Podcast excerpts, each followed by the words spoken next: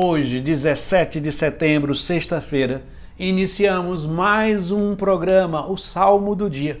E o salmo de hoje é o Salmo 48, 49, que nós vamos ler a primeira estrofe que diz: Porque temer os dias maus e infelizes, quando a malícia dos perversos me circunda? Por que temer os que confiam nas riquezas e se gloriam na abundância de seus bens?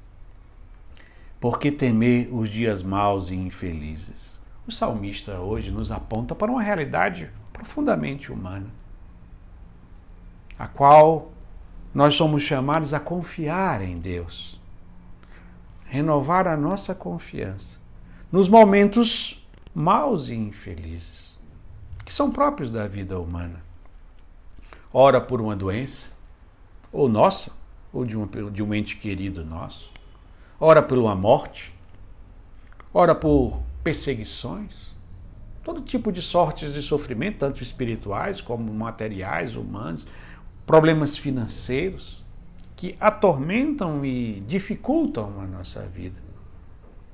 É importante compreender que Jesus, em nenhum momento no Evangelho, nos promete que nós estaremos livres dessas coisas que são próprias da vida humana, dessas dores, dessas inquietações que não adianta.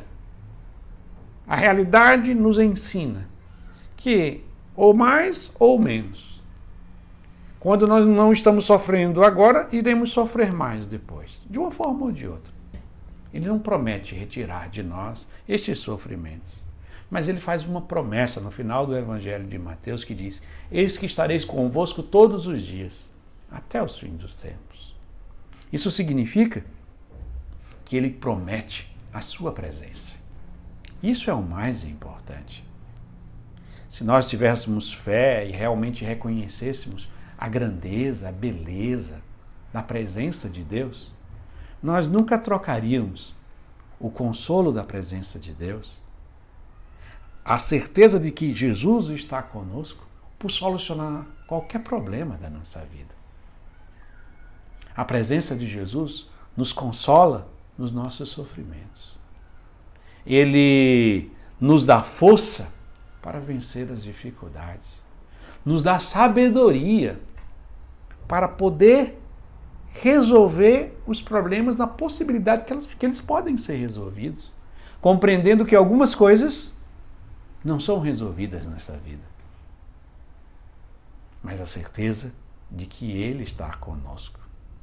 E do contrário, jamais coloquemos a nossa confiança no dinheiro, nos amigos, no reconhecimento das pessoas, no amor das pessoas mais queridas.